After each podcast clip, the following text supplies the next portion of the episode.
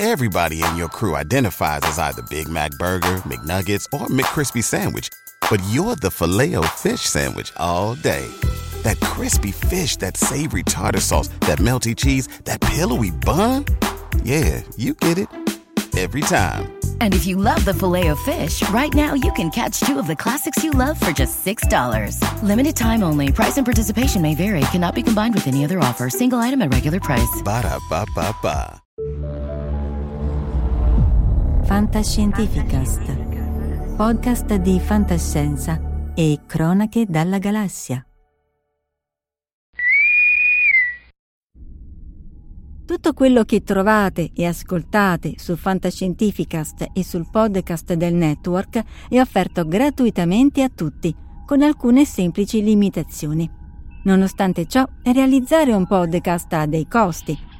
Le infrastrutture di hosting e di streaming, la licenza SIAE, le apparecchiature e i software utilizzati comportano dei costi, alcuni ricorrenti.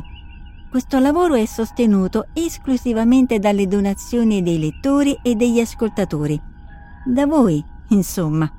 Se volete potete darci un segno tangibile del vostro gradimento, per esempio offrendoci una birra rumulana o un gotto esplosivo pangalattico tramite una donazione libera equivalente.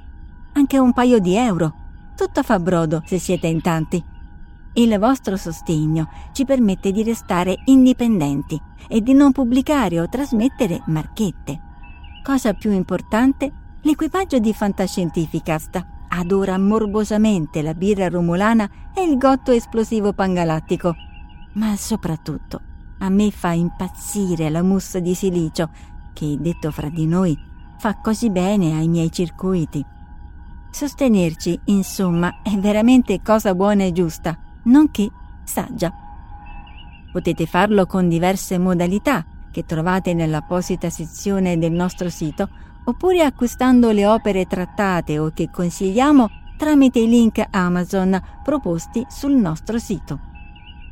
Grazie. Then it's mine. All mine. What you are about to hear is the most beautiful sound in the galaxy.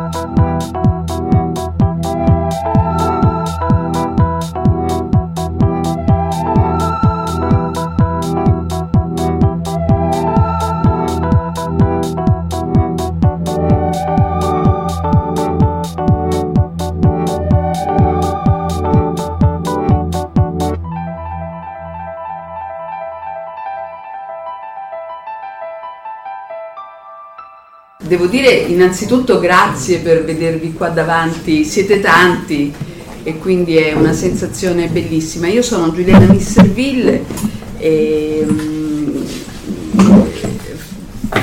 forse non c'è bisogno di, di presentare eh, le persone che sono sedute qui con me perché eh, Nicoletta Vallorani la, la, conosciamo tutte sia per eh, i suoi romanzi che hanno tanti anni fa fatto da apripista per eh, quello che è la fantascienza scritta da donne. Giulia Abate, eh, penso neanche lei ha bisogno di presentazioni, Solar Punk, eh, scrive racconti, romanzi storici che mi appassionano sempre e, e fantascienza che ha all'interno delle citazioni, eh, degli, direi quasi dei camei eh, di femministe del passato che trovo sempre un modo eh, molto intelligente di, di mescolare e, e, rinnovare il dialogo con chi ci ha preceduto. Mm, Angelica De Palo, che è un'autrice di fantascienza, è una saggista, e, um, Anna Curcio eh, che ci sta raggiungendo e che spero arrivi presto, che è l'autrice di un eh, libro che a me è piaciuto moltissimo e che vorrei consigliare a tutti e a tutte di leggere, e cioè Introduzione ai femminismi, eh, in cui per riprendere la cosa che diceva prima, eh, mi pare mh, mm, eh, da Sefi, eh, non sono sicura, comunque il femminismo non è un, eh, un monolite, bisogna spacchettarlo eh, perché all'interno del femminismo ci sono tante correnti, ci sono tante discussioni, ci sono tante tesi, a volte anche in contrasto tra di loro. Il libro di Anna è un'ottima introduzione a questo mondo così articolato. Anna eh, dirige anche la sezione Vortex di, un, eh, di, una rivista online, Macchina, che è collegata con Deriva Prodi, forse hai la, l'editore, l'editore eh, Deriva Prodi, ed è un eh, Macchina e Deriva Prodi è un mondo eh, molto impegnato politicamente. Eh, Anna, stavo esattamente parlando di te e stavo parlando di introduzione ai femminismi. Eh, l'esperimento diciamo, di eh, andare a pubblicare dei saggi eh, sul fantastico e sulla fantascienza in un sito come macchina, in un ambito come quello di Deriva e Prodi, è un esperimento felice perché ehm, eh, la mia tesi, eh, e in questo sono stata preceduta dalla, dalla, serie di contributi di Angelica, di cui magari poi lei vi parlerà, eh, secondo me la fantascienza e il fantastico eh, non è un modo per evadere dalla realtà o dal coinvolgimento politico eh, sulle questioni che eh, ci appassionano, è un modo per interrogare la realtà, è un modo per eh, decostruirla ed è un modo anche per sollecitare eh, e muovere l'immaginario su altri sviluppi. Quindi mh, mm, il, il, tentativo di eh, pubblicare dei contributi su macchina era esattamente questo, di smuovere le acque e vedere se si potevano costruire dei ponti da cui potessero sortire poi ulteriori sviluppi. Vi, vi ricordo brevemente e poi passo la parola perché vorrei stare nei cinque minuti eh, con un primo intervento e poi altri cinque minuti con una seconda serie di interventi. Mm, io ho pubblicato su Macchina tre contributi in una serie che ho chiamato In cerca di altre mappe. Un quarto contributo eh, sull'antispecismo uscirà a dicembre. I primi tre contributi, il primo è eh, diciamo un'analisi, un approfondimento del dialogo a distanza tra eh, due autrici come Ursula Le Guin e, mm, e Nora Jemisin sul, sulla questione dell'utopia. Possiamo ancora eh, considerarci eh, un, mm, aventi a che fare con l'utopia e l'utopia quali costi ha? Non esiste un'utopia a costo zero, ci sono anche dei rischi, ci sono dei costi che bisogna pagare. Il dialogo a distanza tra Jemisin e, e, e Le Guin mi consentiva di sviluppare anche un doppio binario di ragionamento. Il primo appunto sull'utopia e il secondo sulla necessità di svincolarsi dalle categorie che abbiamo in testa perché abbiamo bisogno di altre mappe, abbiamo bisogno di altri sentieri, abbiamo bisogno di cambiare i nostri parametri mentali, altrimenti la realtà che abbiamo sotto gli occhi ci sfugge. Abbiamo bisogno di eh, smettere con eh, le posture razziste, abbiamo bisogno di capire quanto nelle nostre cellule ci sia ancora e tuttora di razzismo, di sessismo Ehm, abbiamo bisogno di smettere l'atteggiamento predatorio nei confronti del mondo circostante che ci ha portato a un rapporto con la natura che ha distrutto, ha semi-distrutto, forse irreparabilmente, la scommessa che ci troviamo a, a, a gestire in questi tempi ha distrutto la natura che abbiamo intorno e quindi rischiamo noi stessi come specie. Insomma, tutte queste cose nel, eh, mi consentiva di articolare un ragionamento. Eh, il secondo eh, contributo era invece eh, basato sulla narrativa di eh, Ocorafor, di Ocorafor e Bernardina Evaristo, e cioè il cambiamento di prospettiva che stanno eh, effettuando alcuni autori e alcune autrici, passando dall'afrofuturismo all'african futurismo, perché l'Africa viene ricollocata e anche noi nei confronti dell'Africa dobbiamo ricollocarci, non, non siamo più centrali, non siamo più al centro del mondo. Eh, altre, altre eh, altre istanze, altre culture stanno eh, prendendo la scena e noi dobbiamo fare un passo indietro, come sostiene anche Rachele Borghi, che entra nel primo diciamo che è stata anche una delle fonti del primo contributo e che io ho intervistato e la sua intervista sta uscendo su Leggendaria in questi giorni. Ultimo contributo e poi la, la, la chiudo il mio intervento. Ultimo contributo è gotiche ehm, eh, sulla narrativa gotica. La narrativa gotica che a me appassiona soprattutto è quella delle vampire, perché consente di mettere in scena una, eh, dire, uno switch eh, io trovo che il sangue sia una potente metafora del patriarcato e le vampire che cercano di affrancarsi dalla soggezione e dalla dipendenza del sangue mettono in scena la fuoriuscita dal patriarcato e dall'antropocentrismo. Ecco, mh, mm, io forse se Anna ha ripreso fiato eh, lascerei la parola ad Anna perché così sul, sul eh, sull'immissione di istanze eh, relative alla narrativa fantastica e, fantascientifica su macchina può dirci qualcosa di più. Allora, buongiorno e innanzitutto grazie Giuliana per eh, la possibilità di discutere un, uh, in un contesto così, così, specifico e grazie anche a Strani Mondi per uh, la possibilità di, uh, di essere qua.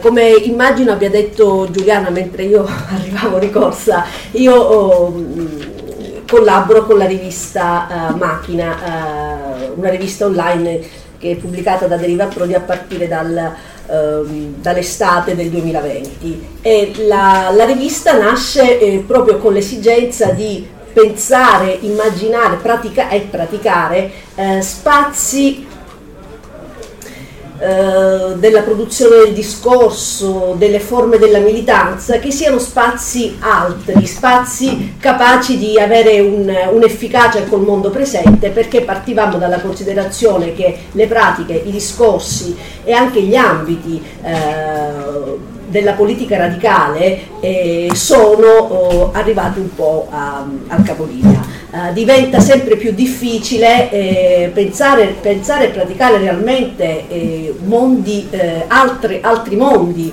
eh, mondi che mettano in discussione un po' il, il pensiero e eh, le, dinamiche che insomma, pesano sulla nostra, sulla, sulla nostra, quotidianità, l'esigenza di ripensare, ma ripensarlo in modo radicalmente nuovo. E questa cosa, mh, ed è proprio probabilmente in questa esigenza che si è venuta a innestare, a creare il, il link efficace e produttivo con uh, la, la, narrativa di fantascienza.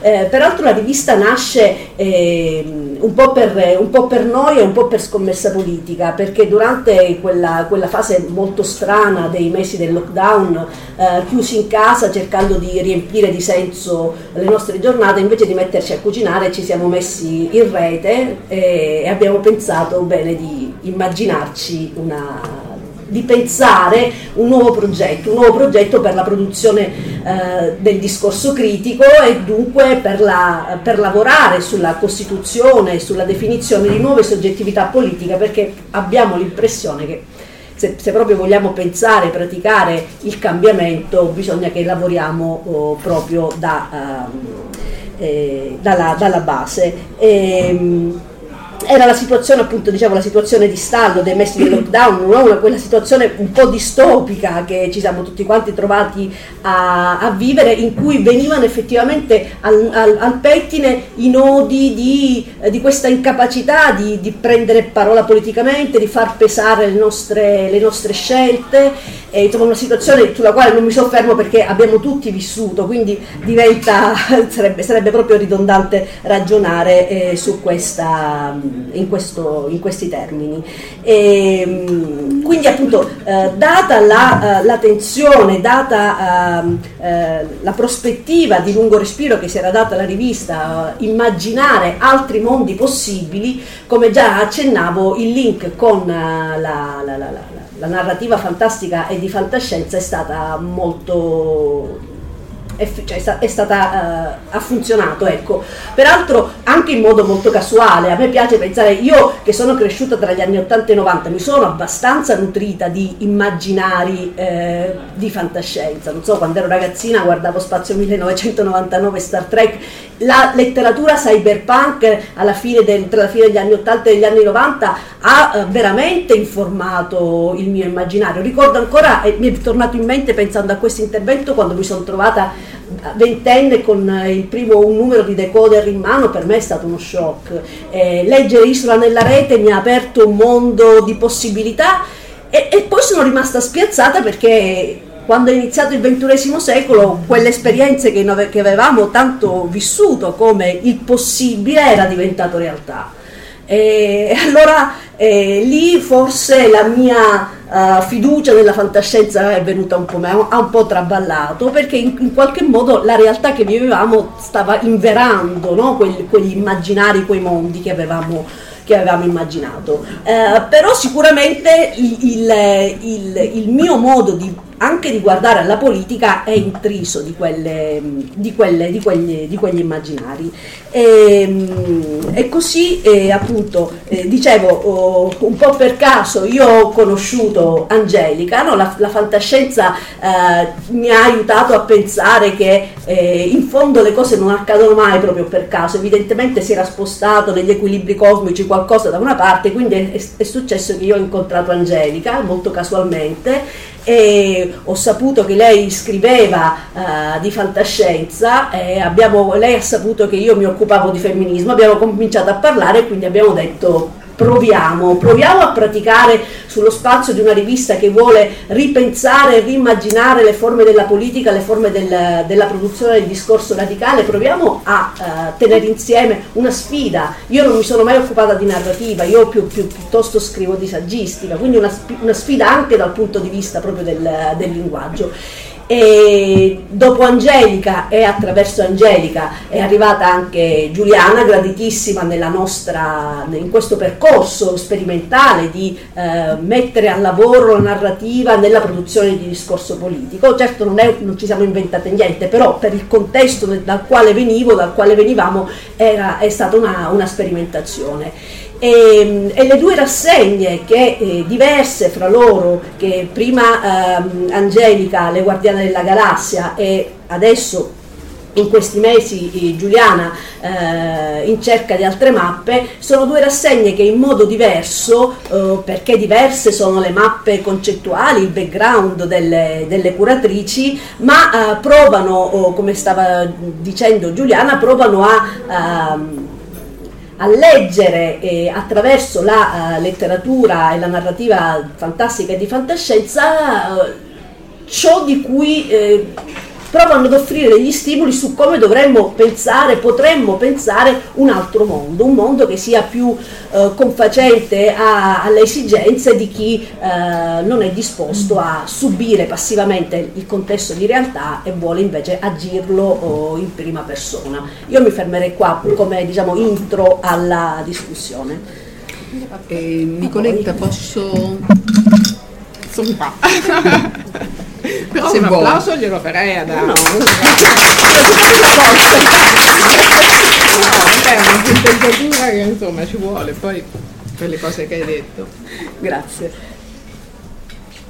E nel senso che mi attacco, sempl- mi, mi, aggancio semplicemente. Allora, ah, um, scusami, sì. intanto sono molto contenta di essere qua, di essere qua con un po' di amiche, una persona nuova che non conoscevo, tutte donne in questo panel che una ventina di anni fa, e io sono un po' anziana, eh, in realtà mi ricordo che una cosa di questo genere era estremamente rara in una convention di fantascienza. Sono anche contenta che però il pubblico sia potentemente misto, no? perché secondo me se si fa, se si cambiano le cose, le cose cioè, una sola parte della comunità non può cambiare da sola, bisogna che cambino le dinamiche, bisogna che cambino le relazioni. Allora, secondo me eh, la, le narrazioni di fantascienza e anche tutto l'apparato critico che ci si muove intorno sono l'ambito ideale. Eh, so, sono quello che sta diventando, cioè la, la fantascienza sta diventando il nuovo romanzo sociale. Eh, inevitabilmente i discorsi politici che si fanno nella fantascienza sono legati un po' all'esperienza che quelli della mia età hanno accumulato, leggendo storie che poi progressivamente sono diventate realtà, ma sono anche diventate una necessità che adesso abbiamo, che eh, sono, si sono adeguate a una necessità che adesso abbiamo, che citava Anna, cioè quella di riuscire a seminare un poco di speranza, cioè pensare in questo universo disastrato, in guerra, con una crisi ambientale estremamente potente, con un sistema relazionale che di questa atmosfera conflittuale risente potentemente, noi abbiamo bisogno di immaginare un altro mondo possibile e non si costruisce un nuovo mondo se prima non sei capace di immaginarlo. Allora la fantascienza da molti punti di vista è lo strumento ideale. Lo strumento ideale per operare, almeno per me, cioè per come la intendo io, lo strumento ideale per operare un cambiamento nel quale una cultura un pochino diversa, un pochino più femminile nel senso in cui ce lo racconta Ursula Le Guin in quel saggio brevissimo, cito in modo compulsivo, che è The Career Back Theory of Fiction, la teoria non mi ricordo più, la teoria della borsa della spesa, della narrazione, non, so, non mi ricordo più come è stato tradotto in italiano. E lì Le Guin dice, all'inizio dei tempi ehm, gli uomini e, e le donne vivevano in comunità coltivando i campi, seminando semi, cibandosi di quello che produceva la terra eh, poi a un, certo punto, a un certo punto i, cacciatori sono partiti in cerca dei mammuti. I cacciatori poi tornavano indietro con un carico di, di carne, con un carico di avorio e con tante storie. E non era la carne che contava, ma contavano le storie, perché le storie avrebbero cambiato la comunità. Allora, noi abbiamo questo privilegio, noi oggi, eh, partiamo da una posizione interstiziale e per come la vedo io le rivoluzioni sociali funzionano, le rivoluzioni in assoluto funzionano quando si infilano negli interstizi e la fantascienza sa molto, sa moltissimo delle posizioni interstiziali.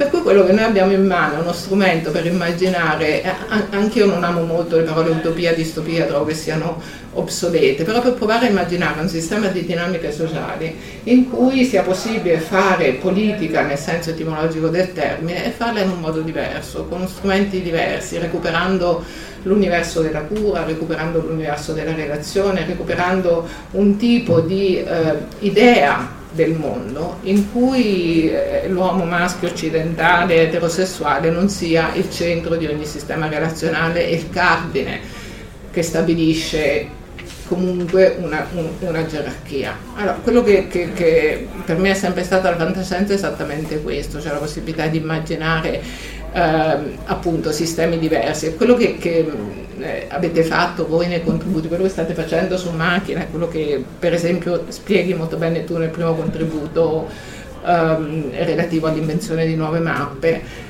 E, insomma, intanto sono diverse cose, intanto che le cose cambiano, per cui tra le Win e, e il suo racconto Omelas Uh, e Jemisin sono cambiate tante cose, il mondo è cambiato, no? per cui in 30 anni la dimensione, l'idea di comunità è cambiata completamente. Però c'è anche un'altra cosa che è un pochino meno visibile. Jemisin scrive una cosa completamente, un racconto, risponde alle Guin con un racconto completamente diverso, perché arriva da un mondo diverso, perché i saperi sono sempre situati, perché lei è nera e non è bianca, perché lei vive comunque in un contesto ancora potentemente segregato e si porta sulle spalle l'eredità della schiavitù, in cui la posizione della donna era la posizione peggiore, perché comunque le donne lavoravano, andavano nelle piantagioni, andavano nei campi, però potevano anche essere stuprate, venivano regolarmente stuprate, perché questo si traduceva anche in un guadagno economico. Allora, questo essere situate in, diversi, in mondi diversi, in contesti storici e inevitabilmente anche geografici diversi e in appartenenze sociali molto diverse, determina storie diverse. E noi attraverso queste storie anche se siamo bianche, occidentali e pertanto privilegiate, arriviamo a capire dinamiche che non ci appartengono e questa è conoscenza, questa è cultura, questo è quello che ci difende dalle offese della vita, questo è quello che ci consente di non essere strumentalizzati. Allora per me come scrittrice di fantascienza e anche di critica di fantascienza eh, il senso di questo complicato genere letterario è esattamente questo, poter intervenire nel modellare un tipo di comunità eh, un tipo di comunità un pochino diversa. E, e, e, e chiudo con questa considerazione. Anna diceva io scrivo saggistica, non scrivo narrativa. Ecco, un'altra cosa bella che secondo me sta accadendo nella fantascienza, ha cominciato a succedere con Le Guin, ma adesso accade con sempre maggiore frequenza, è che la saggistica è una saggistica potentemente dialogica e anche molto raccontata. Quando Neddy Okafor crea, tra l'altro in modo anche poco plausibile, perché lei non è africana, lei è afroamericana, crea l'etichetta di African Futurismo, eh, lo fa rispondendo a sollecitazioni che arrivano dal suo pubblico, sollecitazioni che la etichettano come afrofuturista e lei dice no, io non sono questo. Il futurismo africano è una cosa completamente diversa. E da lì secondo me stanno arrivando spunti molto interessanti, però anche questi spunti sono raccontati in modo da essere accessibili, in modo da appassionarti, non sono la critica dell'Accademia e addirittura anche la critica dell'Accademia si sta modellando su questa, su questa possibilità narrativa. Ecco, grazie.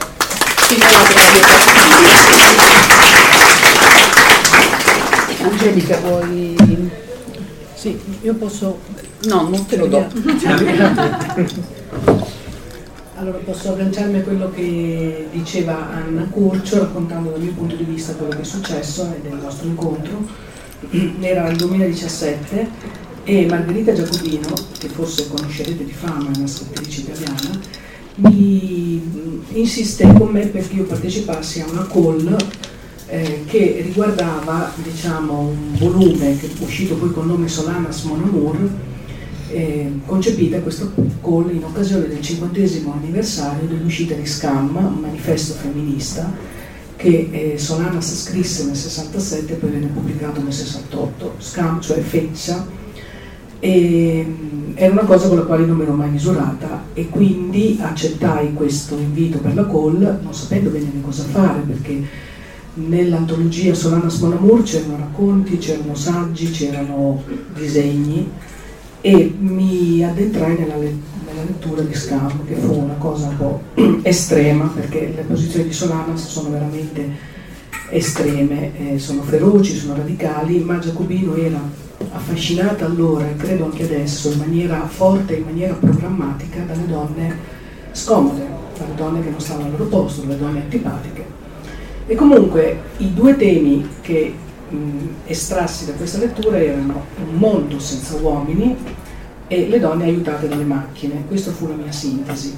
E l'agone per mettere in gioco questi due aspetti per me era inevitabile, cioè poteva essere soltanto la fantascienza.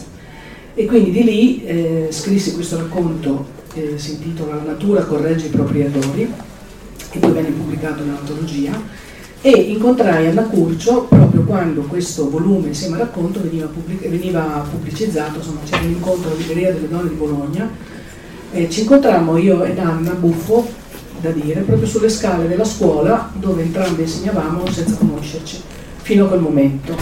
Lei aveva visto il mio nome alla libreria delle donne, ma aveva visto il nome del consiglio di classe e ha detto ma che sia la stessa persona, e lo ero. E quindi, parlando di questo racconto, di quello che mi aveva portato a prendere un femminismo, perché i femminismi sono tanti, non ce n'è uno, come quello di Solanas a cercare di tradurre in fantascienza, la curiosità, essendo una lettrice di fantascienza, ma diciamo onnivora, non avevo un taglio preciso prima di, del 2017, diciamo, ci ha portato a interrogarci se la fantascienza fosse un terreno su cui altre donne, quindi le scritture femminili, interrogassero il femminismo o i temi femministi. E lì non era ovvio perché, diciamo, la fantascienza è tanta, sono tante anche le autrici, non solo italiane. Allora decidemmo di fare questo primo esperimento, cioè di prendere da quelle che a questo punto erano le mie letture, quindi fatte anche per caso nel corso degli anni, le letture di romanzi di fantascienza scritti da donne, e andare a interrogare questi romanzi tagliandoli con dei temi che erano letterari.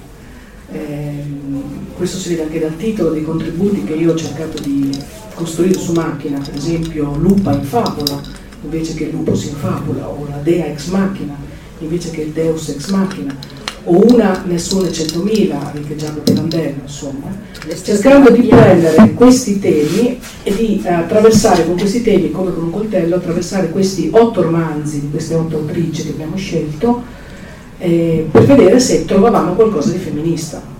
E che cosa di femminista, quanto profondamente femminista quanto estremamente femminista. Ripeto, Solana se rappresenta un po' lo zero della scala o forse il massimo della scala, dipende da come ci vogliamo posizionare. E di lì è nato l'esperimento. diciamo che la mia eh, indagine non è stata, non ha portato dei grandissimi risultati. Alla fine le mie letture forse erano random, io non ho trovato tante, tante sovversioni, tante proposte alternative, forse anche perché mi misuravo con Solana, svenivo dal manifesto Scam, quindi era difficile trovare qualcosa di così estremo. Però è stato molto bello, molto interessante e poi Giuliano per fortuna ha raccolto diciamo, l'eredità approfondendole, dandole dignità, la dignità che io forse cioè, non, non, avevo nemmeno in mente, nel senso che effettivamente le letture erano casuali. Ho trovato otto autrici e così ho lavorato. E basta, questo è quello che ho da dire, insomma, fin qui. Poi non so, sì. passo la parola. Sì, devo dire che mi, mi è piaciuto molto la, la la messa in, in, rilievo della questione relativa al fare comunità, a, trovare nuove modalità per fare comunità. E, e, questo è un qualche cosa che in molte scritture di cui io ho parlato si ritrova, si ritrova sia tra, tra vampire che costituiscono eh, legami che ri, riecheggiano in un certo senso Donna Haraway quando dice non fate bambini, fate parentele, parentele anche con altre specie, specie non umane, eh, con cui stabilire rapporti non verticistici ma orizzontali. Ed è una cosa che si ritrova eh, in tutta la narrativa per esempio di Ottavia Butler e anche nell'ultimo romanzo di Ottavia Butler, quello dedicato, quello eh, da, eh, che si intitola Fledgling se lo, se lo pronuncio bene, in cui una giovane vampira cerca di rimettere insieme una famiglia che potrebbe anche essere una sfamiglia per utilizzare un termine molto più vicino a noi. Fare comunità è un qualche cosa che eh, attraversa anche un po' gli interessi sia di Anna Curcio sia di eh, Angelica De Palo e anche di eh, di Giulia perché io trovo che il solar punk sul questo ricreare comunità, fare comunità ma con eh, nuove, eh, nuovi, eh, nuove istanze al suo interno eh, secondo me lavora molto. Giulia a te la palla. Sì. Anche qua Giulia. Sì. Oddio, due no. Eh, sì, allora intanto grazie a tutte e a tutti di essere qui. Certo parlare dopo questi belli interventi e vedervi così attenti mi mette ansissima comunque.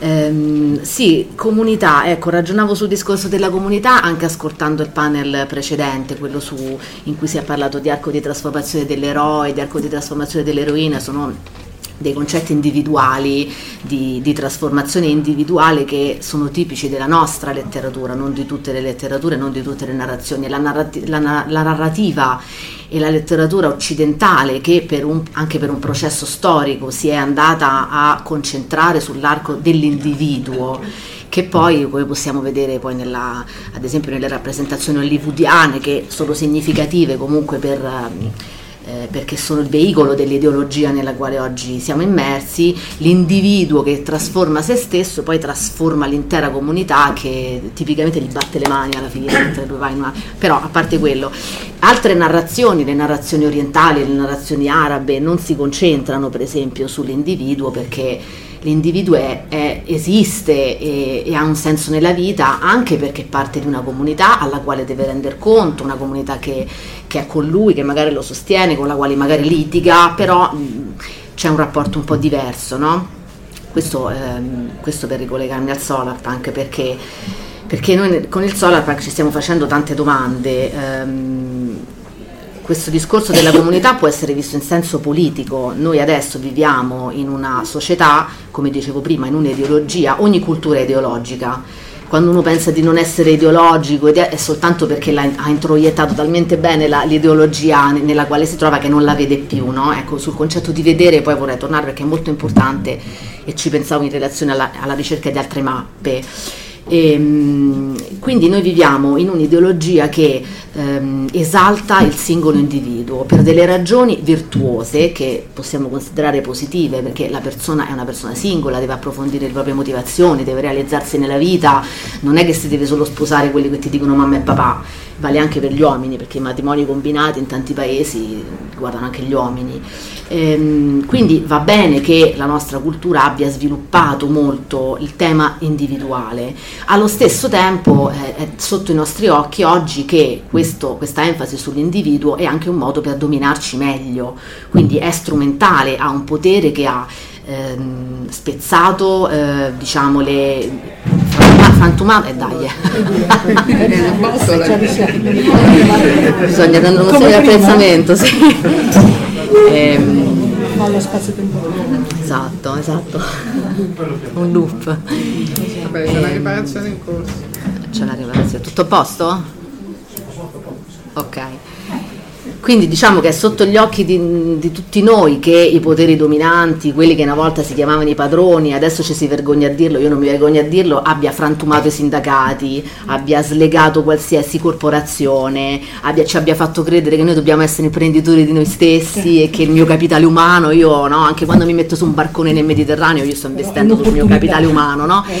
Quindi ritornare un po' al discorso della comunità con i suoi pregi, con i suoi difetti, con i suoi diritti e con i suoi doveri. Io con le comunità, non so se venite d'accordo, ho sempre un rapporto un po' particolare e conflittuale, cioè sono una bastian contraria, quindi mi, cioè, mi ci metto ma poi contesto, quindi eh, non, non dico che sia una cosa solo positiva quella di relazionarsi in una comunità. Però certamente se noi la viviamo in un certo modo, contrastando l'ideologia dominante, anche vedendo l'ideologia dominante, è una forza quella della comunità. Anche quella che ci troviamo, io ho fatto quell'antologia sui vicini di casa, che appunto può far venire l'orticaria a pensare racconti sui vicini di casa, oddio, io, io ho di casa terribili, ma eh, però perché non li possiamo vedere, vivere come una forza? E in questo la narrazione ci aiuta, perché? Ehm, perché in cerca di altre mappe, allora in molte discipline si dice che la mappa non è il territorio. Nella nostra, nella letteratura, nel racconto, la mappa è il territorio, la mappa crea il territorio, la mappa vede il territorio, perché noi ci troviamo ad avere davanti il mondo e ne traiamo delle cose. Nei percorsi che facciamo, dando un nome a delle cose e rappresentando delle cose, noi le creiamo e le creiamo in quel certo modo perché le illuminiamo in un certo modo e diamo ad altre persone che magari sono nella stessa situazione nostra ma che magari non lo sono e non la conoscono diamo le parole per pensare quelle cose. Quindi um, e quindi anche un modo cercare nuove mappe è un modo di creare nuovi mondi è un modo di darci un'esistenza darci un'esistenza diversa ehm, ed è un modo di nuovo di vedere le cose, di vedere l'ideologia nella quale siamo e già che la possiamo vedere poi possiamo anche tranquillamente aderirvi voglio dire, però con cognizione di causa. E possiamo con la luce che noi facciamo eh, trovando nuove mappe e quindi creando nuovi territori nel momento in cui noi creiamo nuove mappe ehm, possiamo rappresentare ehm, delle cose che già ci sono ma che magari non sanno di esserci. Mi spiego, prima, sempre nel panel di prima, si parlava delle le donne, scri- le scrittrici che scrivono, eh, rappres- rappresentano personaggi maschili e invece gli scrittori che non sono tanto capaci a rappresentare personaggi femminili. Allora, il fatto che le scrittrici siano capaci di rappresentare dei personaggi maschili a tutto tondo è portata come una prova del fatto che poi la letteratura è superiore, l'immaginazione comunque si può applicare a tutto ed è vero, io però apporto un altro elemento, è ovvio che le scrittrici sappiano rappresentare bene i personaggi maschili, perché nella nostra cultura il punto di vista sov- sovrarappresentato e il personaggio dato come universale e totale è quello maschile, quindi lo sappiamo fare tutti perché è quello che ci ha insegnato, il personaggio maschile è il personaggio. E fino a pochi anni fa la parola personaggio era solo al maschile La personaggio è una parola creata dalla SIL, no? dalla Società delle Letterate, che adesso la maestra di quarta elementare di mia figlia puntualmente le corregge sui temi. Ehm, però eh, ehm, quindi bisognerà... Beh sì, eh, vabbè. Ehm, quindi ehm, è ovvio che il personaggio maschile è, è, ben rappresentato perché per tanto tempo è stato l'unico visto, è stato l'unico visto e le donne che leggevano di questa di questi personaggi maschili vedevano se stesse come quei personaggi femminili di cartapesta rappresentati lì e quindi spesso quando una non ha una spinta in sé si adegua a quello e si vede così e legge la sua vita in quel modo come quella ad esempio dell'ancella o quella della, dell'angelo del focolare senza avere altre mappe quindi senza stare in altri territori e quindi una vita passata così è una vita più povera una vita passata sulla superficie no? Ehm, ha vinto il Nobel Annie Ernaux. Annie Ernaux che lei con il suo biografismo ha inteso dire questo e lo ha detto chiaramente, io dico le cose che non sono dette per darle agli altri, per far sì che queste cose vengano viste anche dagli altri, anche dalle, dalle persone che magari passano le mie stesse esperienze, ma non hanno quelle parole, non tutti le hanno, e quindi si può dare queste parole, e quindi la vita è più piena. Dire per dare parole, e, e, ehm, e questo insomma è anche, in deriva, cioè anche nel tuo, nei tuoi approfondimenti è così, no? Eh, tu prendi delle opere d'arte, delle rappresentazioni che ci sono e le riconfiguri nella tua nuova mappa. Tu nel momento in cui gli dai un'interpretazione che sicuramente non ti inventi nulla, o forse anche sì che è anche più bello, però diciamo che non è che eh, stravolgi quelle opere, ecco quello che voglio dire, però mettendole in quella costellazione tu crei eh, ridai vita a quelle opere e ci dai la possibilità di leggerle, di trovarci delle cose nuove e di vedere delle cose che noi non vediamo.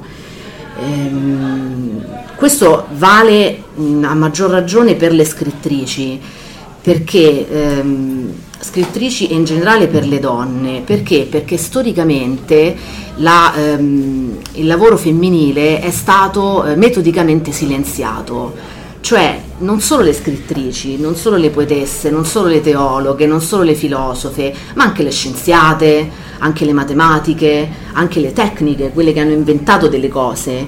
Ehm, cioè gli è bastato chiudere gli occhi e eh, passare a miglior vita, dal giorno dopo si è proceduto a una bella colata di oblio metodica, magari inconsapevole, però... Siamo al DNA ma anche prima, ma pensiamo anche, alle, ma pensiamo anche, alle, religiose che dal Medioevo in tutta fino alla Controriforma oltre sono state chiuse e serrate nei conventi appena dicevano qualcosa e quindi loro in vita hanno assistito alla loro sepoltura, no? E questo anche in modo molto consapevole, cioè lo sapevano, lo vedevano. Vai. Concludi? Concludo, basta, concluderei dicendo che... Mm, no, scusate, ok. Niente, concluderei dicendo che noi creiamo, cercando nuove mappe, creiamo i nostri nuovi territori e questi territori poi li diamo al mondo, li diamo a tutti gli altri. Non sono le uniche mappe possibili, quindi non, non leviamo niente a nessuno, ma anzi aumentiamo, aumentiamo solo aumentiamo i mondi.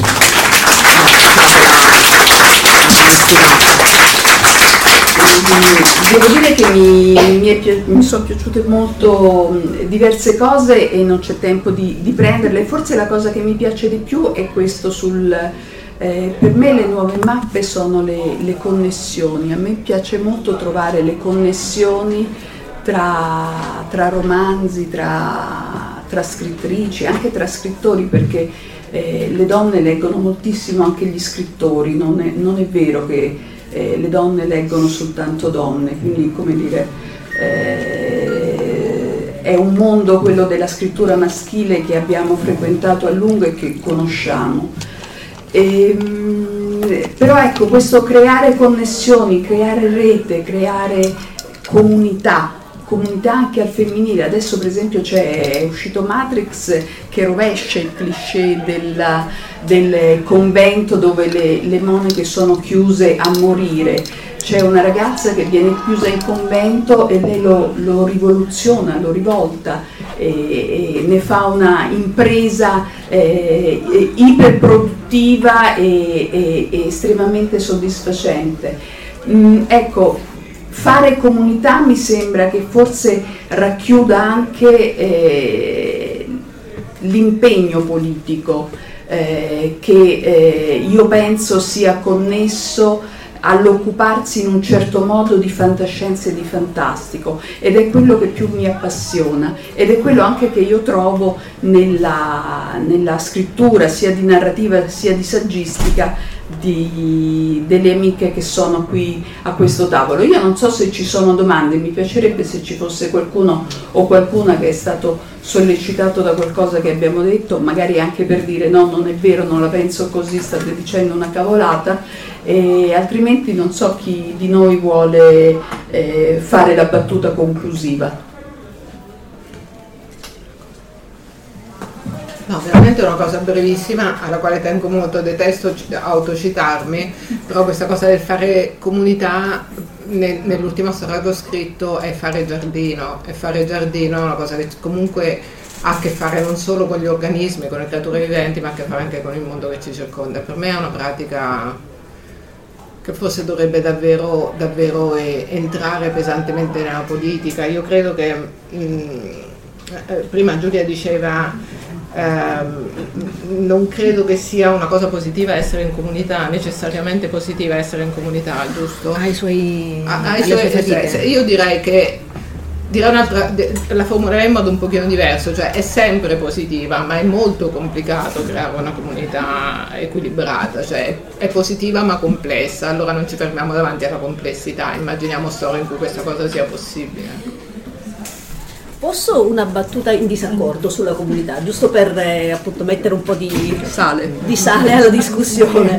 E invece io sono d'accordo con la critica che muoveva Giulia, perché la comunità rischia di essere eh, di chiudersi, di diventare identità, di schiacciare dipende i soggetti. No, chiaro, diventa, eh, chiaro, diventa, chiaro, dipende da come le intendi, però diciamo nel senso comune di, eh, il senso comune di comunità, scusate il gioco di parole, rischia di eh, riprodurre questa dinamica. C'è quel film, c'è un film di ehm, la trilogia vabbè adesso non mi viene, non ci penso perché se no non è, ma eh, ci sono tanti esempi di come la comunità possa essere un momento di chiusura piuttosto che di apertura. Mm, forse possiamo parlare di dimensione collettiva, cioè lasciando lo spazio in cui non è l'individuo, non è il singolo che eh, porta la, eh, la bandiera della libertà che si fa eh, portatore del cambiamento, ma è la relazione tra i singoli nello spazio collettivo. Comunità non, non, mi soddisfa perché come parola, per l'esigenza, eh, colgo la necessità di stare in rete, la parola comunità mi restituisce un'idea un po' di strettoia. E il giardino mi piace già di più perché il giardino già è, è un'idea uh, di apertura. Ma all'inglese è... questo giardino? Perché all'inglese non va bene. Ecco, attenzione. allora io passo la parola ad Angelica.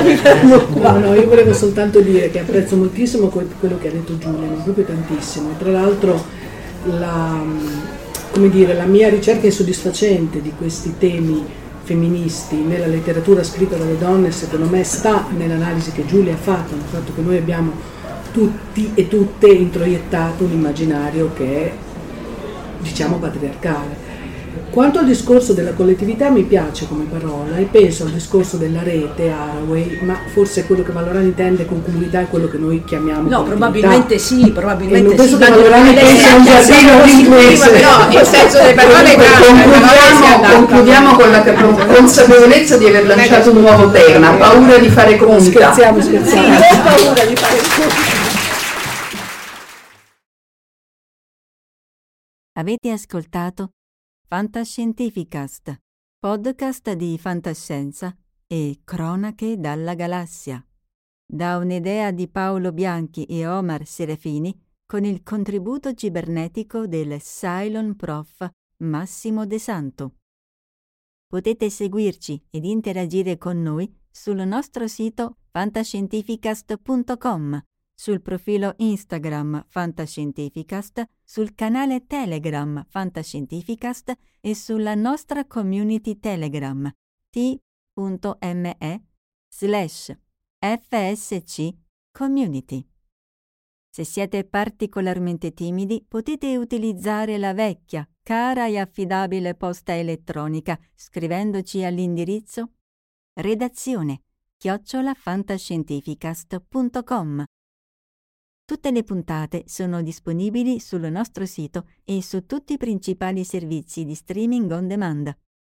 Se volete sostenere il nostro progetto offrendoci una birra rumulana o un gotto esplosivo pangalattico, troverete tutte le informazioni e modalità nell'apposita sezione del nostro sito.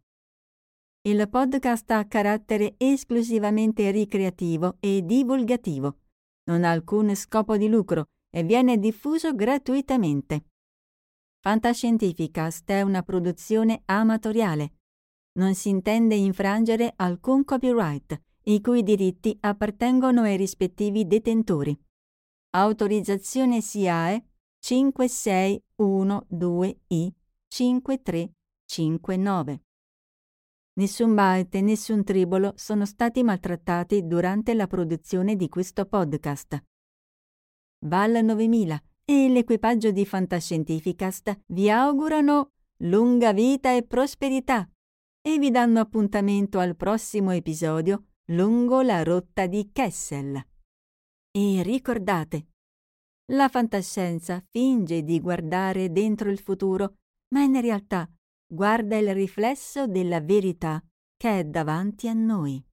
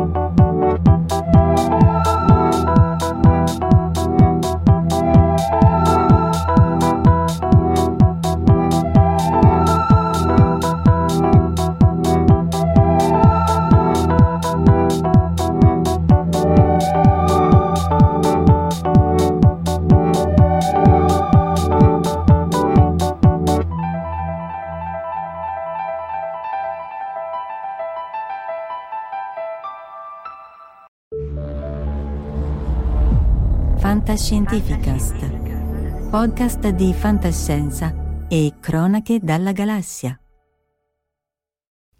Mike Rowe here with a few thoughts on my favorite sweatshirt. A classic zip up hoodie that used to be navy blue but has since faded to what the fashionistas call a distressed indigo.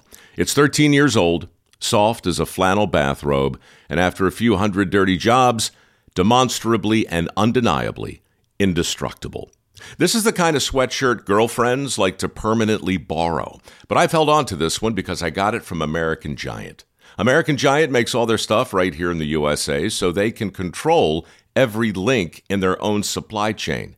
That matters because when you buy American Giant, you not only get great quality, you create jobs for people in factory towns all over the country. No pressure, but if you give a damn about the business of making things in America, you got to support the companies who are doing it right. Go to american-giant.com slash Mike to get 20% off your first order. That's american-giant.com slash Mike. Everybody in your crew identifies as either Big Mac Burger, McNuggets, or McCrispy Sandwich. But you're the filet fish Sandwich all day. That crispy fish, that savory tartar sauce, that melty cheese, that pillowy bun – yeah, you get it every time. And if you love the filet of fish, right now you can catch two of the classics you love for just $6. Limited time only. Price and participation may vary. Cannot be combined with any other offer. Single item at regular price. Ba da ba ba ba.